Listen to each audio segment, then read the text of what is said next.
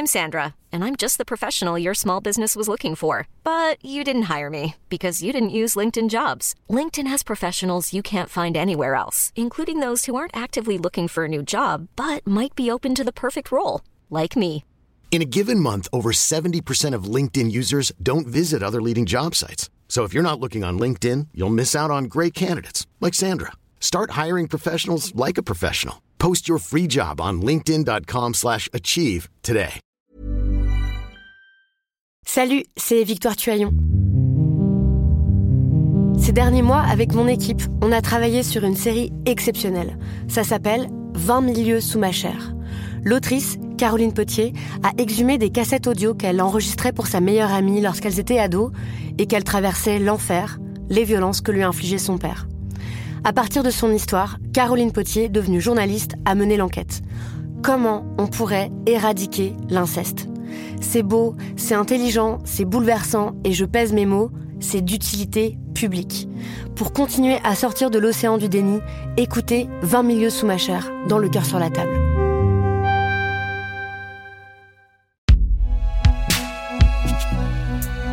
Binge audio.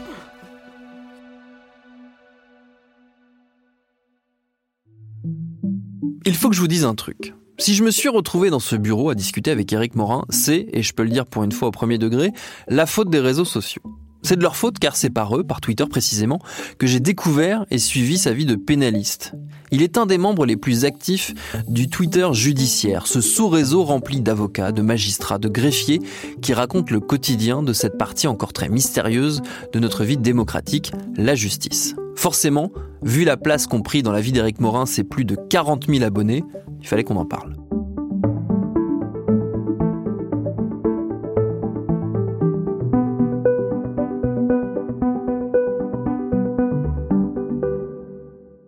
J'ai une réflexion en plus en ce moment euh, avec mon départ assez ambivalente concernant euh, Twitter. Quand j'y suis arrivé en 2011, je crois, on est un peu tout seul dans le désert. Hein. Je sais pas trop comment ça marche, tout le monde n'y est pas. C'est d'abord un truc de journaliste. Moi, j'ai découvert Twitter au moment du, procès euh, Clearstream justement, mais on était au tout début. Puis moi, j'y étais pas, je comprenais pas l'intérêt. Et puis très vite, c'est devenu enfin très vite, progressivement, c'est devenu euh, un espace où sont arrivés plein de professions judiciaires. Il y a le Twitter euh, médical et puis il y a le Twitter euh, juridique. Bon, puis il y a le Twitter politique et des journalistes, mais ça, Twitter a été créé pour eux.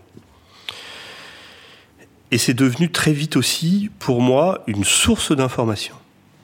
À tel point que très vite, on peut faire le constat qu'il ne se passait pas au début un mois, puis après une semaine sans que Twitter m'apporte, sans que je lui ai demandé, mais parce qu'on s'abonne aussi au bon compte, une information juridique qui allait me servir dans mes dossiers.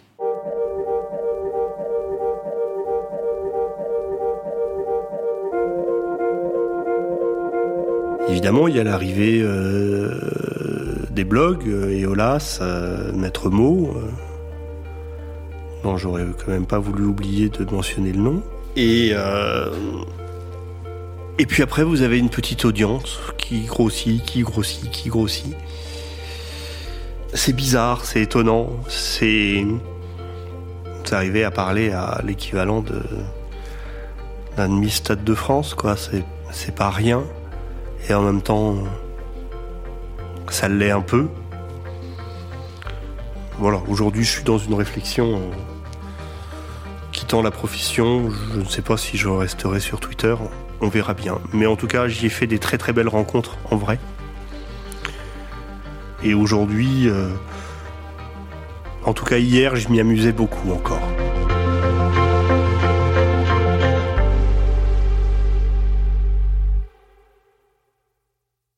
C'est transverse, c'est transprofessionnel, même si les avocats euh, sont très présents, mais avocats, magistrats, notaires, policiers, gendarmes, euh, et puis des exercices professionnels très différents, avec des personnalités très différentes, donc un vrai débat quand il a lieu, dont les deux blogs dont j'ai parlé, et voilà ces mots, euh, cherchaient à, donner une certaine pédagogie de la justice, encore une fois parce que le français ne va pas voir ce que c'est que la justice, et, on essayait d'apporter, euh, après, modestement, euh, les autres avocats, euh, quelques éclairages sur des audiences en faisant des live tweets d'audience. Je me souviens même que mon premier live tweet, je me suis fait presque reprocher par des journalistes de faire, moi, avocat, un live tweet, comme si c'était réservé aux journalistes. Et tout d'un coup, finalement, voilà, une sorte d'agora qui aujourd'hui a, a, sans doute beaucoup changé, va encore changer, mais, mais quel pied on a pris quand même. On peut dire un mot de Maître Mot, du coup, justement. Bien sûr. Donc Maître Mot, c'est Jean-Yves Moyard, c'était un avocat euh, du Nord. Est-ce que vous pouvez me, raconter un peu comment vous, vous le rencontrez? Je le rencontre via Twitter, voilà.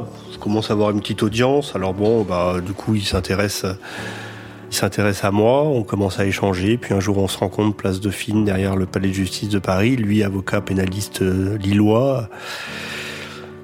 Et puis ça match quoi. Enfin voilà, euh, on se fait plus beaucoup d'amis à partir de 40 ans, mais là ça ça a matché.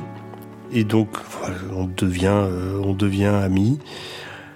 C'était un homme merveilleux, voilà qui manque beaucoup, qui a beaucoup apporté justement dans cette humanité que la justice euh, peine parfois à faire transparaître, qui a raconté ses histoires dans un livre qui avait eu un petit succès d'estime, euh, qu'il avait publié aux éditions de la Table Ronde.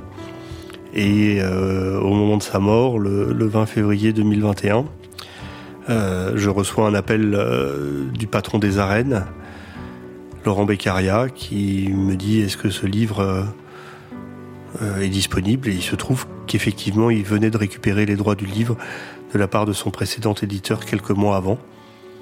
Et on décide de rééditer ce livre avec quelques histoires nouvelles, avec l'accord de sa femme, en ajoutant une préface. Et, ce livre s'est vendu à plus de 20 000 exemplaires euh, à, ce jour. Et euh, il va être adapté puisqu'on a cédé les droits d'adaptation à Daniel Auteuil et il va être adapté euh, prochainement dans un format que j'attends encore, euh, soit télévisé, soit cinématographique, soit sous forme de série.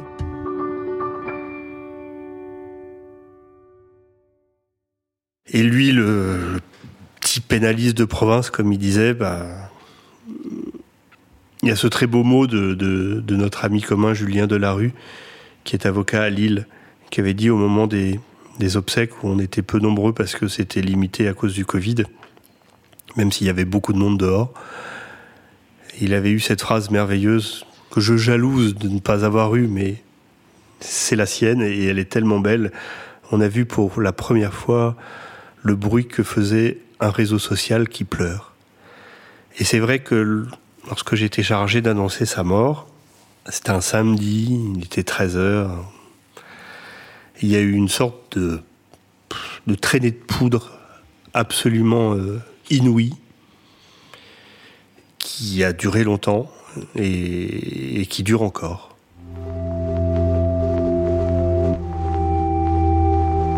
La grande force de, de Maître Mot, c'était justement de raconter la réalité de la justice. Oui, puis le faisait avec humour, avec humour sur lui-même aussi.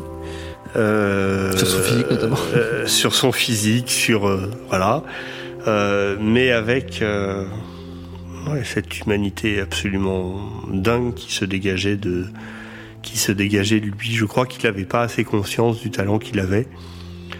Mais il est mort aussi parce que on n'a pas eu, pas eu le temps de se soigner parce que parce que à courir tout le temps, trop vite, tout le temps, tout le temps, tout le temps, eh bien, on laisse on laisse sa santé sur le côté. Et euh, ah, ça, c'est un, c'est un drame que connaissent aussi euh, d'autres professions.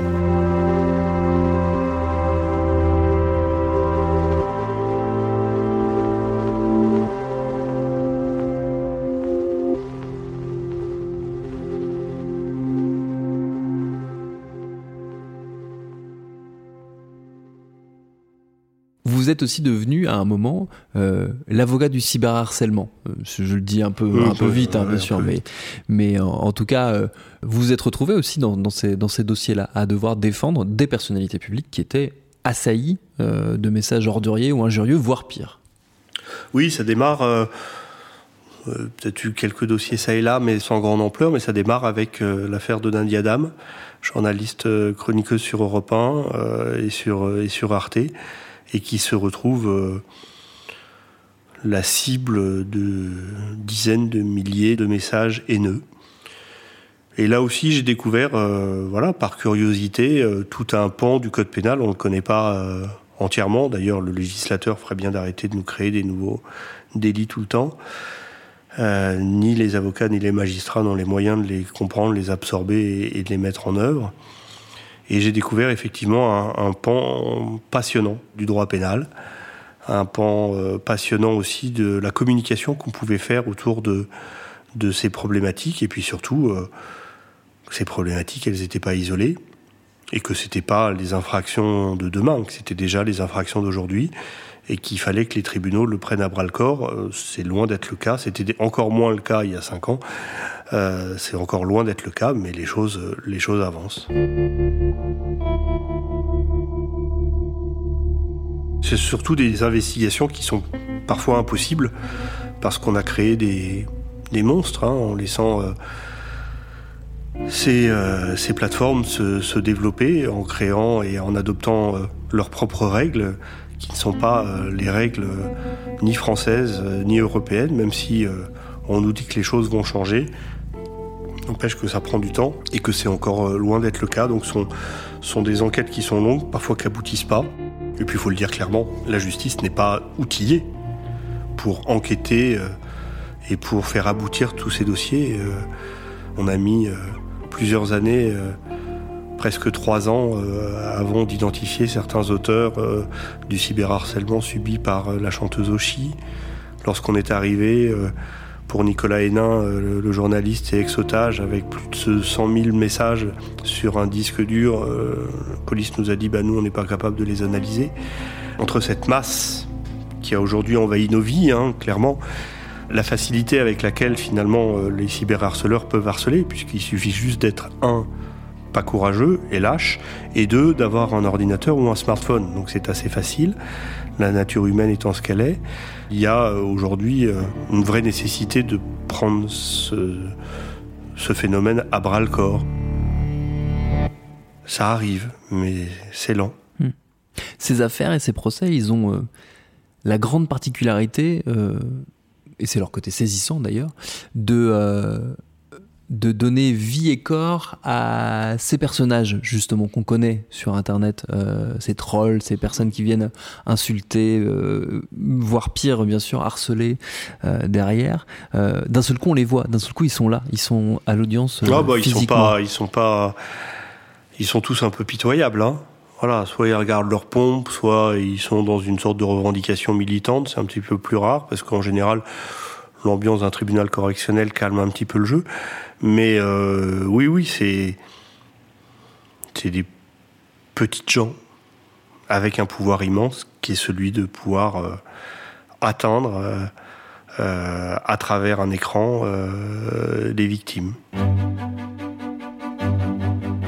Avant de se quitter, il restait au moins un aspect pour que le tableau soit vraiment complet à évoquer avec Eric Morin. Un aspect décisif de sa vie professionnelle et publique. Le vin. Pas n'importe lequel et pas dans n'importe quelle condition. D'où ma question. Qu'est-ce qui fait que qu'on tombe dans le vin quand on est avocat À part pour oublier certains dossiers. À part pour oublier certains dossiers, non, mais j'étais à l'origine d'un mouvement culinaire qui s'appelait, qui s'appelle toujours Omnivore. Et au tout début d'Omnivore, en 2005-2006, il y avait un salon des vins dit nature que je connaissais absolument pas, qui s'était greffé euh, dans le premier festival euh, qu'on avait organisé au Havre avec Luc Dubanchet et euh, Sébastien Demorand. Et je rencontre à ce moment-là un vigneron qui s'appelle Nicolas Roux, qui est euh, en Anjou, qui fait euh, du vin, oui, d'Anjou, Chinon. Et je bois son vin, euh, voilà. Et j'ai une sorte de chemin de Damas où je, où je découvre. je buvais du vin, mais je buvais d'abord des étiquettes. J'allais dans des étoilés. Je connaissais pas la nouvelle cuisine. À la faveur d'omnivore, je la découvrais. Et je l'ai encore plus découvert. Et puis j'ai surtout découvert un breuvage que j'avais jamais vu. Et, on l'aura peut-être compris, je suis un petit peu curieux, donc j'ai voulu comprendre. Nicolas Rowe chercher un avocat pour des affaires euh, personnelles, pas liées au vin. Je deviens son avocat, on devient amis. Et puis donne mon nom euh, ensuite à des vignerons qui, connaissaient euh, un certain nombre de tracas administratifs dont seule l'administration française a le monopole, quoique d'autres pays y arrivent aussi très bien. Et c'est comme ça que, bah, de curieux, je, deviens encore plus curieux de comprendre comment ça marche. Je me plonge dans les délices des cahiers des charges, des appellations. Et, euh, je deviens euh, l'avocat de ces vignerons un peu rebelles, voire même parfois très rebelles, qui avant n'avaient personne, qui transigeaient sur leurs droits, qui s'écrasaient ou alors euh, qui euh, faisaient pas de bruit. Et là, tout d'un coup, euh, on a dit bah maintenant on va se défendre.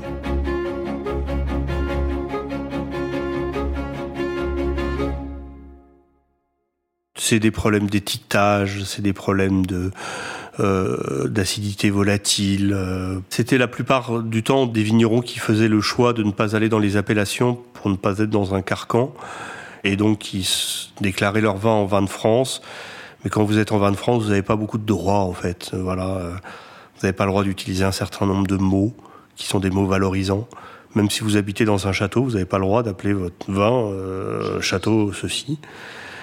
À l'époque, vous n'aviez même pas le droit de mettre le millésime, vous imaginez Quand même une information importante pour... Euh, euh donc toutes ces problématiques-là, euh, plus certaines problématiques douanières ou des problématiques de marque, eh bien, je me suis plongé dedans et de l'affaire Olivier Cousin à l'affaire Alexandre Bain et puis maintenant à des dizaines de vignerons qui me font confiance et qui font confiance à mon équipe qui est aussi formée en droit de la vigne et du vin.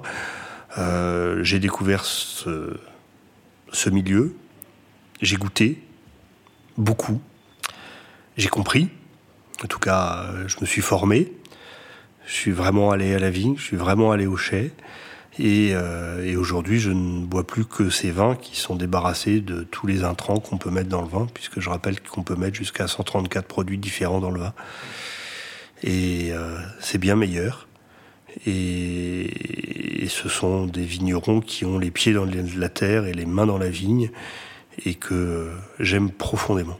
Pour terminer, évidemment, il me restait une dernière question avant qu'on referme le livre de ses 25 années d'exercice et qu'Éric Morin dise adieu à son métier et à sa robe. Une question toute bête. Qu'est-ce qui fait qu'on arrête d'être avocat? Parce qu'on n'a plus la même envie. Je, je ne pense pas qu'on puisse faire ce métier avec moins d'envie. Parce que si on a moins envie, on le fait moins bien. Si on le fait moins bien, on a moins envie. Et on est dans une sorte de, cycle qui n'est pas euh, ni vertueux ni satisfaisant. Je pense que la génération qui vient euh, après moi, elle aura non seulement une deuxième vie, mais aussi une troisième vie, une quatrième vie. Cette génération, on le voit bien, elle, elle se dit pas je ferai le même métier, que ce soit avocat ou autre, toute ma vie. Moi, je suis entre les deux, entre cette génération euh, de 70 ans d'avocats, euh, d'avocats de 70 ans qui mourront en robe et qui n'envisagent pas de faire autre chose, et d'ailleurs qui ont été les premiers surpris, peut-être même critiques de ma décision. Et puis cette génération qui vient, qui ne va pas euh, s'enfermer à vie dans, dans, une seule et même profession, fut-elle une vocation d'ailleurs. Donc il était temps que je parte. J'ai une belle équipe. Euh, il était important, une fois que cette décision a été prise, d'abord de, de, de, les prévenir, de voir si euh, elles voulaient continuer, parce qu'elle n'est que féminine. C'est un, pas un choix, mais c'est très bien ainsi. Après, prévenir euh, les clients, prévenir mes associés, et puis faire en sorte que euh, voilà, les, les, dossiers qui sont en cours euh, euh, continuent avec la, avec la même envie, peut-être une, une plus grande impulsion, un nouvel œil, un œil neuf. Et puis moi, je vais m'effacer progressivement et je vais me retrouver sur les bords de Loire, dans cette belle région euh, que j'aime tant.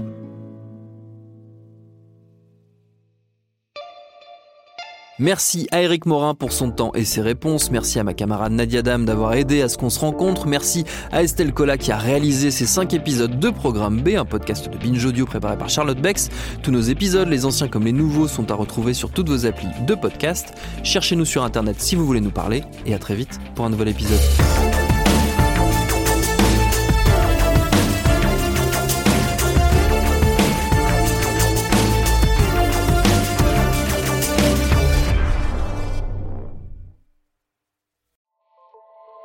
Salut, c'est Sinamir du podcast L'Affaire. En 2016, je suis monté sur un bateau de sauvetage en Méditerranée et ce que j'y ai vu n'a pas changé. En tout, depuis 10 ans, on compte même près de 30 000 morts sur cette mer. Alors dans le naufrage, notre nouvelle enquête, j'ai voulu raconter un cas concret. Comment 130 personnes sont mortes en 2021 à la frontière de l'Europe, malgré des dizaines d'appels de détresse. Qui n'a pas pu les sauver Pourquoi? Qui étaient ces disparus? Et surtout, comment on en est arrivé à ne plus parler de 130 personnes qui meurent le même jour sur un bateau au milieu de la Méditerranée? Le naufrage, c'est la nouvelle série du podcast L'affaire de Paradiso Média. Une enquête que vous pouvez retrouver gratuitement chaque semaine à partir du 27 mars 2024 sur toutes les applications de podcast.